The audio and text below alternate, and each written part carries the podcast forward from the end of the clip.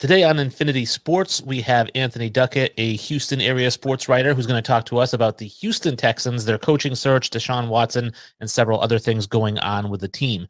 That coming up right after the intro.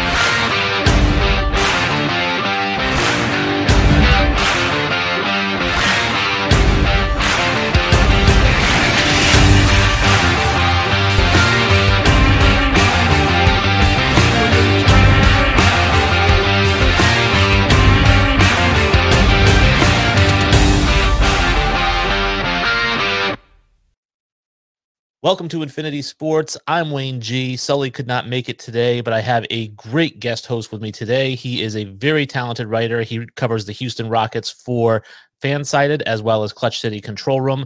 He used to cover the Houston Texans for the Toro Times, and it is his second appearance on the show. That is Anthony Duckett. What's going on, Anthony? Everything's good. How about you, man? Not too bad. I mean, I'm not a Texans fan, so I guess it's going all right. well, in that case, it could be worse for you.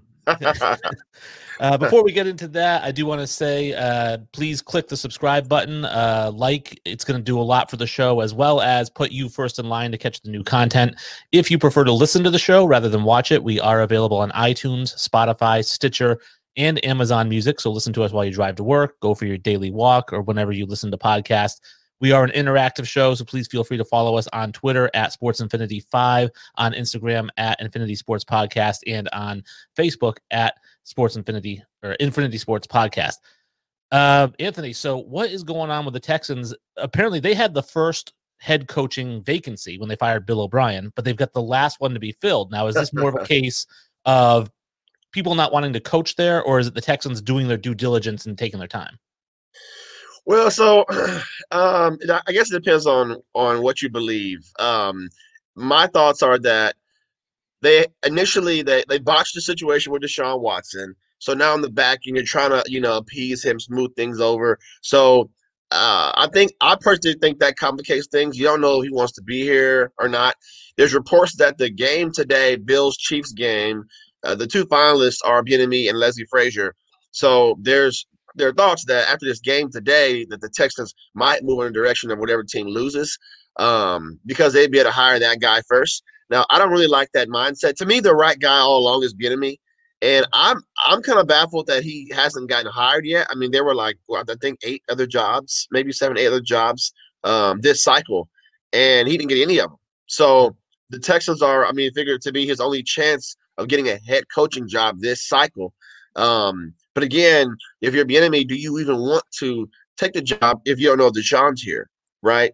But then I also say if I'm Bieniemy, I don't even interview here unless I know, hey, Deshaun is you know on board because I mean without Deshaun, what you know where's the lure in this job, right? Mm-hmm. And that's a great question. And when you look at the Houston Texans and their history of coaches, they've basically had three coaches since 2002: Dom Capers, Gary Kubiak, and Bill O'Brien. Between the three of them, Bill O'Brien has the best record, and he has five out of seven of his seasons were winning seasons. So I'm curious if Bill O'Brien was fired as a head coach or if he was really just fired as a GM because of his poor moves. Um, well, the the unfortunate thing is that the you know franchise made the decision to not hire a GM and to allow him to fill that role. Um, now Bill O'Brien, the coach, not as bad, right? You know, four division titles. Um, there's something to be said about that. You know, the Texans were up 24 points just a year ago on the Chiefs, which is painful to even remember or talk about as a Texas fan. But the reality is, I mean, they, they were set up to win that game. Um, so Bill O'Brien, the coach, not as bad. But the problem is that Bill O'Brien was going to be a package. You're going to have a GM and the coach, and him as a GM was awful. And what also is really, I mean, what gets forgotten about by a lot of my, my fellow Texans diehards and, and Deshaun diehards is that Deshaun Watson, after that Chiefs game, actually said, I want Bill O'Brien back. He's my coach. I don't have any doubt about that. He's my guy. And, uh, you know, unfortunately, an endorsement at that time for O'Brien man, he's going to be returning as again the package GM and coach, which uh, honestly paved the way for DeAndre Hopkins trade. Right. And I'm curious too. You said Deshaun Watson saying that he wanted Bill O'Brien as his coach. Deshaun Watson reportedly came out and was very upset that he was not consulted when they hired a general manager, and the Texans went against the firm that they'd hired to find the general manager, and they went with Nick Caserio, who they wanted last year, and the Patriots refused to allow them to talk right. to him. I'm curious what your thought is on you know him as a GM. I mean, I think that he'd be a very sought after GM because of his success in New England. So you know that that's a really great point. Um, there's, I mean, there's a lot been a lot of upheaval, especially from the Deshaun camp about Caserio's hire, and I understand the process that you know there was a firm that was paid millions by you know Texans owner Cal McNair, and the firm did not have this guy Nick Caserio on the list. So I understand it might seem to come out of left field or Jack Easterby, you know, having influence over Cal uh, and swayed this GM hire. So the process of hiring, you know, Nick, Nick Caserio was was obviously a joke. But you know, the idea, the fact is, the guy was a part of the Patriots for, I mean, for a long time, a part of several titles that the Patriots won. I mean, he was a coach on that staff. You know, um, he was so coveted by the Patriots that, as you mentioned, they were trying to block the Texans from being able to pry him with a year left on his contract. So, I mean, the the the fact is, it it seems like from all we know, you really can't question the Patriots front office. I know they've had coaches that have left and didn't really do as well, um, but you really can't question the Patriots front office. And he was a part of that front office. Again, he was very valued by them that they didn't want to let him go. So, you know, to me, I'm kind of excited about what kind of moves he'll make. Now, the first move he's going to make is, I mean, well, first two moves I'd say probably the biggest when it comes to you know, the coach you hire and what you do with Deshaun. But uh, I mean, to me, the the GM that they ended up choosing, I know they're, they're, they're um, the firm recommended that they hire Steelers. I think VP of player, some kind of role. I think it was o- Omar Khan, maybe it's the person's name. Louis Riddick, um, too, I think, was a finalist. Yeah, that's right. That's right. I know Louis Riddick also interviewed. Um, but I mean, to me, you know, the GM that they end up hiring, Nick Caserio, the Texans have wanted him for a long time and he's valued by a front office that frankly can be questioned with New England.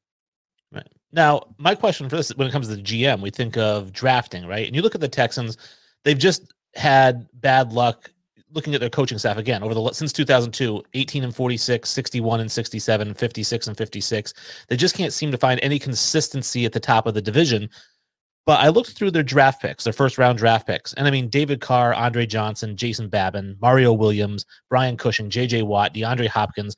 They don't do a bad job drafting. So what is it that they can't take that leap to having consistency? Um, so they generally knock it out of the park in the first round. It seems like. Um, but as we know, the draft is typically made in the later stages, you know, third round, fourth round, fifth round, being able to find value, find gems late in the draft. And the, the Texans, that's to me where they've kind of lacked. Uh, I mean, they've you know, more recently, you know, they've done a little bit better. Um, McKinney was a you know second round pick. Um, Zach Cunningham, second round pick. Uh, Justin Reid, third round pick. I mean, more recently they've done better in the later stages. Um, but if you think back to three, four years ago, four or five years ago, the Texans really late draft picks really weren't not that great. Braxton Miller, Jaelen Strong. I mean, guys aren't with the team anymore. Alfred Blue is pretty good as a six round pick. Um, you know, because you're, you're not expecting to have great value there. But the draft is really made. I mean, your first round picks have to be home runs, right? Um, those are going to be your guys that you expect the most from, right? But the draft is really made in the later stages. And in my opinion, that's really where the Texans have have not really done as great when it comes to drafting. And that makes, I think, Nick Caserio an even more impressive hire because one of the things the Patriots do really well is find those gems in the fourth, fifth, sixth round. And he's been the head of scouting there for the last five, six years. Right, exactly. You know, that that again, that that's also more, you know, reason to to me to be excited about. It. I mean, he's got a great resume. Uh, he's coming from Patriots front office that has been, you know, probably the, the well, not probably, but the best uh, and the most structured and the most stabilized in the league. And whether or not, you know, he was behind all these moves, I mean, I, I, I think Bill Belichick is, you know, the final sign off. The fact is, he has had influence, and that, you know, cannot be overlooked at all. Right. Now, I was looking at what problems they're going to have going into next year. They're $18 million over the cap heading into 2021. So they've got to do some cutting. And I was looking at who the cuts might be. JJ Watt is due 17 and a half million against the cap. He's got zero dead cap space or zero dead cap money. Uh, Brandin Cooks 12 million against the cap, zero dead again. And then David Johnson, 9 million with only two dead. Obviously, the biggest cut seems at 17 and a half million dollars with no dead money that JJ Watt would be the most likely person to go but he's been the face of the franchise. I mean, could they really part ways with him? Yeah, that's the right move to make. Uh, and, and and the Texans fan base, they want that too. Um, I think at this point, everybody wants you know JJ Watt to be on a contender. I mean, he's on the back back nine of his career. We don't know how much time he's got left. Um, you know, it, it's time for him to go to a contender where he has a legitimate chance of winning a ring. Because it will be, I mean, it, it would it would be well, he wouldn't be the first, but it will be a travesty if he retires and he doesn't, you know, had his last few years didn't have even a chance to compete for a ring, much less doesn't ever win one. Because uh, he's been such a great player over the course of his time here. Um, you know, the the Texans fan base, you know, he's done so much for the city of Houston, you know, as well. So um, the right move is to send him back into a team that that a I think that he wants to go to um, which will be a team that he believes gives him a shot at a ring. Um, I don't think you're going to get Mac much for him, right? Because again, he's on the back nine of his career. Uh, this past season, he didn't really play as great as he normally has before that. Um, I think you're probably at best getting a third round pick, which again, if you're the Texans, it's not really about what you get back. It's more so about just doing right by a player who's been, you know, absolutely spotless uh, on and off the field. I would say over the bulk of his time here. Now, what do you think the chances are? Again, odds 50 50 or whatever, that they release him, trade him, or restructure his contract just so it's a little bit lighter against the cap? Um, I mean, the latter that that makes sense. That makes sense. Again, if you're a team and you're inheriting this, you know, this monsoon of a contract it, what you're getting back, um, you know, it will make perfect sense for him to restructure his deal, or you know, for him to get released He's got zero dead money as well. Um, and it would be more appealing at that point, and he would be able to pick whatever team he wants to go to because he'd be a free agent. So uh, that probably would be the best move for him, uh, and would make the most sense. But from an organizational standpoint, I would personally try and get what I can get back for him, depending on what that is. Now, getting back to the coaching search, you mentioned Eric Bieniemy, and I'm surprised as well that he didn't end up with one of these jobs because my understanding was he was the number one name on everybody's list, and then just six positions got filled up or whatever it was, and now the Texans are the last one. I think they did ask him, you know, the last job as the Texans doesn't seem like anyone wants to go and coach there, and I think his response was, "I just want to be a head coach in the NFL." So it seems like he would be open to going to, to Houston. Yeah. Um, again, my thoughts personally are that he would want to be here if he's got Deshaun here.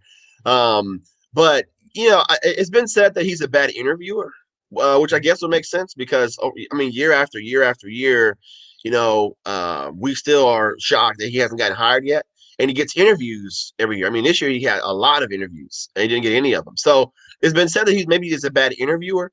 I know there are also folks who have questioned, you know, what exactly does he do with the Chiefs' offense? Is Andy Reid the driving force behind the offense? You know, what's his role? I mean, to me, either way it goes, that kind of goes out the window. I mean, we see less qualified guys get head coaching jobs as well. So, um, and, and not to mention the fact that the Chiefs tree alone, they've had, you know, OCs, uh, you know, Doug Pederson, uh, Matt Nagy, you know, guys before Bieniemy get hired. And again, if the thoughts are that well, Andy Reid runs the offense, not those guys. Well, why did those guys end up getting head coaching jobs as well? As opposed to Bieniemy. So if he's a bad interviewer, then I guess that explains it. But um, as far as his interest in the job, it does seem like he's interested still. Uh, I mean, like I said, Texans are last opening, and he's still involved. I, I read from Adam Schefter this morning that he's going to be brought back for a second interview. So you have to think that if he's agreeing to do another round of interviews, he's very much interested in the job at this point. Now, some of the other names I know, obviously, Josh McDaniels was put out there way back when they hired Caserio because of the connection, and McDaniels also interviewed for the Eagles job. Yeah, and then they also mentioned this was the one that puzzled me. Josh McCown, and they actually yeah. liked the idea of bringing in Josh McCown as the head coach and having a couple of uh, coordinators who were head coaches previously, which is why they also interviewed Jim Caldwell. But I don't understand that at all. Yeah, you know that's one of those things that that kind of puzzles me also. Um, I mean, I read the different takes where that you know, maybe the Texans are trying to help, you know, set the way for him to become a head coach next year or get some interviews next year. Uh, or that maybe they liked him so much they wanted to interview him so that he could be a part of whatever staff or whoever coach is brought in, maybe as a quarterback coach role or, you know, a passing game coordinator role, some type of capacity on the next coaching staff. Uh, maybe they're trying to groom him up, give him an interview to see how, how he do. Um, I don't think that the Texans are really, really ever seriously considered hiring him as a head coach. Um, but I think they probably want to give him the experience of going through the interview process uh, and and give him a chance on the next staff or wh- whoever is hired, which I think is kind of dicey because you figure the next guy wants to bring in his own guys. Um, but that to me is probably what the interview with him was more about.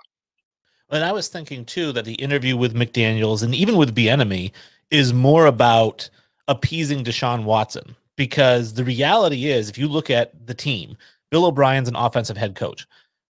Their offense has been the same over the last five years. They haven't lost any points per game over the last five years. In fact, last year, Deshaun Watson had the most passing yards he's ever had, the best completion percentage he's ever had, the most touchdowns, and the fewest interceptions.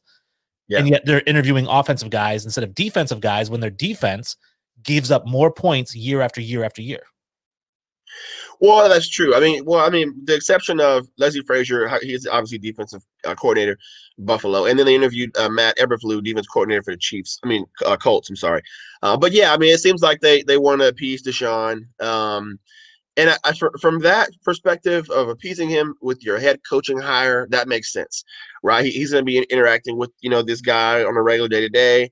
And he's obviously your franchise player, also the face of your franchise, also the future of your franchise right? So I, you know, I understand wanting to hire someone that you know that he signs off on, and someone that he feels will make him better. Because we've seen what I mean this season. Deshaun didn't have the weapons. I mean, the Texans had decent receivers. You had guys in and out, suspension, injuries, things like that. Uh, but he did not have the you know caliber of a DeAndre Hopkins, obviously, and he went out and led the league in passing yards. So you know, it makes sense that you maybe want to get a guy who we who he feels and, and the franchise front office feels can propel him and take him, you know, further. Um, so when it comes to that, you know, I, I do understand that. I think it's going to be kind of tough to give him what he wants. First of all, we don't really know what he wants. He hasn't said anything except he posts these, you know, cryptic lyrics every day for us to kind of break down and dissect. What does this mean? You know, um, but from what we have heard is that he, you know, wanted them to hire Bieniemy. Um, he was upset that they took so long to interview him, is what we've heard. Uh, but he also wants the Texans to keep the uh, the last most recent offensive coordinator, um, Tim Kelly, in some kind of capacity. And again, that's going to be kind of tough because, especially Bieniemy, if they hire an offensive minded guy, I mean, why would he want to keep the old offensive coordinator?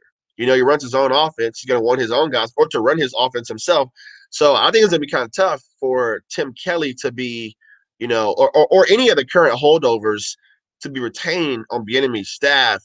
Uh, but that's what Deshaun said he wanted. So I guess it's part of appeasing him. And I guess some of my frustration with the Deshaun Watson, what he wants, quote unquote, is you know he wants to be involved in the general manager hire. He wants to be involved in the coaching hire. And now he's saying, you know, I want to. Supposedly, his preferred def- destination is the New York Jets and then the Miami Dolphins. And I'm like, dude, you just signed a four or five year huge extension. Yeah. You really shouldn't be any, eh, just like we talked about James Harden last time you were yeah. on. You really aren't in any position to have any leverage. Right. Well, and the thing is, and so this is my thoughts about it. And it's an unpopular take. Uh, a lot, a lot of my fellow Texans, brethren, fans don't like this. But I mean, to me, players, the Texans were foolish to ever approach him and say, hey, reportedly, the owner said, hey, I want to, you know, meet with Deshaun. We're going to hire a GM. I want you to give us some guidance, some insight. What your thoughts on that process? Players don't have a say in GM hires, right? Coach, okay, I get that. But play, I mean, GMs that that should be decided by your ownership group or by an EVP or by some type of collective front office, you know, group uh, or assembly. You never should ask a player, especially Deshaun's. I mean, as great as he is, he's still early in his career. Why would you be asking him to help you with a GM hire? I, I, mean, maybe if you're talking about a Tom Brady, 20 years in the league, even then, I think you still wouldn't, wouldn't make sense. But that would make more sense. Uh, a player who's been in the league 20 years or 15, 16 years, who maybe has bumped elbows with GMs, uh, you know, whatever the case. But the fact that you asked Deshaun to help give you insight into your GM hire, now you set the stage for him to have power that he shouldn't have or or feel entitled to, right? You pick a guy, you ask him to give you, and the thing is, so you asked Deshaun to give you a list of GMs. Okay, you take a look at that list and it said, ah, this list, mm, we could do better. And they decided against the guys that he had on his list. But the reports are that he was upset that they didn't even interview none of the guys he didn't expect him to hire none of his guys. He thought if you guys value my opinion, you should at least talk to these guys. And I guess on one hand, I understand that. On the other hand, you know, it's like, do you really want to waste these guys' time if they're close to Deshaun and you know they're not going to hire these guys? Then, I mean, would he be? Would he not be upset or frustrated also if you if you interview these guys, waste their time and don't hire, right? So, I mean, what he wants, I, you know, we'll see. I really don't know. The whole Jets thing doesn't make sense to me because, I mean, whatever team ends up trading for Deshaun, they're going to be, I think, in a worse spot than the Texans from a draft pick standpoint because you're going to have to give up pretty much all of your highly valued or good draft picks for the next eh, next couple years or so, which will leave you in a worse spot than the Texans are in now. But the Jets, on top of that, have so many holes. It's like, yeah, you can get Deshaun, and, and I've read people say, well, if you get Deshaun, then maybe you know they might be to sign Allen Robinson because Deshaun's there, and maybe so. Maybe that's the case with the Jets. But even then, I mean, if you have if you have Deshaun and Allen Robinson, that's a great you know start. But they have a lot more holes. So are you really going to be better off in New York than you are now? Right? I read that he likes Robert Saleh. Maybe that's what it is. Um, but I think that will be, be going backwards for his from him.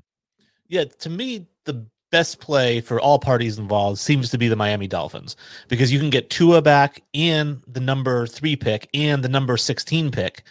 You know, that's a pretty good haul and, and potentially even a pick next year. And then Miami also still has all of their picks this year, other than those first two rounders. You know, so that it's still actually wins for all of them. Yeah, I mean, uh, you know, that I'm of the camp that you don't don't trade him. You don't have to. But if he forces his hand and says, you know, I want out, and he has a no trade clause, which also complicates things. You know, he had to sign off on the trade before he gets dealt. Miami would seem like a pretty good package. You know, I don't know how I feel about Tua, but I like those draft picks, you know, that they have. The Texans could get their own draft pick back. You know, remember they sent that pick to the Dolphins for Kenny Stills and Laremy Tunsil. So you would get your own pick back, which this year that pick would be pretty valuable because you went four and twelve. So uh, so yeah, I mean that that seems like a pretty good overall package if you have to move him, yeah my question i guess would be let's say he stays. They they hire a coach and he's like you know what? I'm gonna give it a shot for a year. We'll see how it goes. Deshaun watson comes back. You get a good coach like say eric Bieniemy comes in as the head coach. You've got caserio now who's a really great you know draft presence. What is it that the texans need? They were 4 and 12 this year. If deshaun stays what do they need to go 10 and 6 well they've got to get better for sure in the defense. As you mentioned defense was awful. Um they need some more help on pass, you know, pass rushers. Um, you can you can draft pass rusher, you know, later in the draft, uh, impact player. You can also look at free agency. I haven't looked at the list of who the uh, top, you know, um, free agents are, pass rushers. Secondary is not that bad. I mean, Bradley Roby, you know, played really well for the Texans. They also believe in Lonnie Johnson, Justin Reid as well. They believe in those guys. Um, O line has actually been better right? With Tunsil and with you know Ty- Tytus Howard, um, you know some of those guys. Now the center is not that great. Um, Nick Martin, but he's under contract long term, so I, I, mean I guess you deal with it. You definitely need some more receivers for sure. Uh, Cooks played well, especially towards the end of the season. Will Fuller played great, although he's in the contract year. How much you know? We always see guys play great when they're in the contract year. He also ended up getting suspended because of you know PDs. But Deshaun said he wants Will Fuller back to me, what you really need to focus on is getting you know better at the wide receiver position. Uh, you got to sign a a, a uh, positive as a running back free agent so you can get a good running back. Um, they need they definitely need a better run game. It'll help Deshaun. Obviously, we've seen that in the past. Um, but yeah, I mean, to me, you you got you, you need to get some more pass you know pass catchers. Uh, you need better pass rushers, and you've got to get a better presence at running back. Okay, that makes sense. And it, I was in running backs really the one position I would think you can get a fifth or sixth round running back who yeah. turns into a stud. Yeah. Yeah, for sure. Yeah, you can. You should be able to at least. Now, that's kind of what I had on the Texans. I did actually have a Rockets question for you because okay. last time we talked to you, Harden wanted out. That's what we knew, right? Yep. um, I think the Houston Rockets hit the lottery moving him and getting back Victor Oladipo and essentially eight first round draft picks when you figure four swaps and four firsts. Yeah, I mean that was a pretty good haul. You know that that was the first first tough test for uh, Rafael Stone, the new GM. He's actually been pretty made some really good moves this offseason. Uh, Christian Wood signing, um, you know, picking up players like uh, Jae'Sean Tate, Sterling Brown, guys who were kind of unheralded. unheralded. Um, but yeah, I mean that that was a really good haul. Um, a lot of people felt. I also personally felt that Ben Simmons would have been, you know, a centerpiece of a deal, but the Rockets didn't really covet him, and you know that makes perfect sense if they're looking for future flexibility. I mean, you know, the thing about Oladipo is it's an expiring deal, so a lot of flexibility there. You can do a sign and trade at the end of the season. Maybe you like the way he plays throughout the season and give him an extension. Um, you got a lot of different options, but the four first round draft picks uh, from from Brooklyn and then the four swaps, you know that that's obviously a haul. But I was thinking, I was doing some research yesterday, and I didn't realize Harden, Irving, and Durant can all leave Brooklyn after next season because uh, because of player option, right? And that would, and that would be realistic. That would have given them two seasons, this season and next, to give it a shot and see, you know, exactly, you know, what's going to happen. Is it going to work out or not? If that happens, which I don't know if it will, but if that happens, then now the Rockets own the future of the Brooklyn Nets, who we would figure would probably not be good, uh, definitely not as good, uh, which would, would be good picks for sure, right? So, so yeah, that, that was a good haul. I hate the way Harden left. Um, but uh, overall, the haul that you got back for him was was probably better than you could have thought, especially considering that we knew that he wanted out. You know, I always think in trade talks, whenever it's leaked that a player wants out and the team has to move him, you're going to get less back because you don't have as much leverage. But for that haul, they did really good. Now, I'm gonna get your conspiracy theory take on this. Is he wearing a fat suit during warmups because he looks skinnier when he plays? uh, it, it, seems like it seems like um, I, I, know the photo that went viral of him. He had on like padding underneath his jersey, um, and that might make him look bulkier. But uh, my dad actually pointed out if you look at his arms, they actually look pretty big, uh, pretty flabby, even even with that fat suit on. So so I don't know, but it, it's really weird. I mean, he has like a, a, a husky build, you know, barrel chested build. Because we've seen photos where he's like looks like he's in shape, like he's really slimmed down. In the same day, he'll take a photo where he looks like he's like, you know, an old man at the YMCA playing, you know. well, an old man that can still drop 37, 12, and 12. You know? yeah. yeah, it's interesting though. They're using him as a point guard over there. Um, I noticed his scoring has been down the last couple days, or last couple games at least. Assist numbers are up, um, to me, it's going to take a while for them to learn how to play together. Um, a lot of people feel like Harden and Kyrie are really kind of kind of similar players, kind of cancel each other out. The key thing here is that Durant is obviously unselfish player. He doesn't need as many shots to get his 30 or 40 or whatever. Um, so that's good. I mean, I don't think that they have enough to get past the Lakers still, not this season. They give up a lot of their pieces that they would need LeVert, Allen, you know, guys that would come up, you know, uh, off the bench or the guys that in the playoffs, you know, could could be a positive, make a big impact. Again, that's the price to pay. You're getting James Harden; they would do that anyways. Uh, but I, would be curious to see if they have enough to get past the Lakers. Yeah, it'll be interesting. I know that's the dream final. I think everyone wants is Brooklyn, LA. Yeah, um, and Brooklyn may not even get to the finals. We'll see. Yeah, yeah. I mean, they, they played Milwaukee the other day. That was a good game, um, and they, they beat the Bucks. So maybe they feel confident, but they also got beat by the Cavaliers back to back games. I watched uh, Collin Sexton drop 42. I mean, every, did you did you see that game by chance? The Cleveland versus. Uh, okay, okay. So in that game, I mean, every time the Cavs needed a bucket, it was going to Collin Sexton, and they tried the the uh, Nets tried switching Durant on him, um, Kyrie on him. I mean, he's just dropping threes every single time he got the ball and they needed a bucket. Boom, three pointer. Boom, three pointer. And it was like again, he dropped 42 points. you know, and they lost. Like I said, the Nets lost to the Cat in both games twice. You know, so we'll see. We'll see. I mean, it's, it's gonna be it's gonna take time. Of course, you know, it takes time. New players, star players to adapt to another game, adjust. Uh, but I, I mean, we'll see. We'll see. All right. Well, again, I appreciate having you come on. This has been Anthony Duckett. Please check out uh, his writing on Fansided for the Rockets as well as Clutch City Control Room. Uh, fantastic pieces. Every time I read one, I'm always like, yes, I agree 100%. Not always with the title. That. Sometimes he suck me in with the title, and I'm like, all right, good. I'm glad he doesn't believe that. I appreciate that, man. Thank you for the support and for me being on the show again as well. I always love it. No, not a problem. All right, so that ends our show. I'm going to throw it to Kenny. Kenny, uh, what time is it?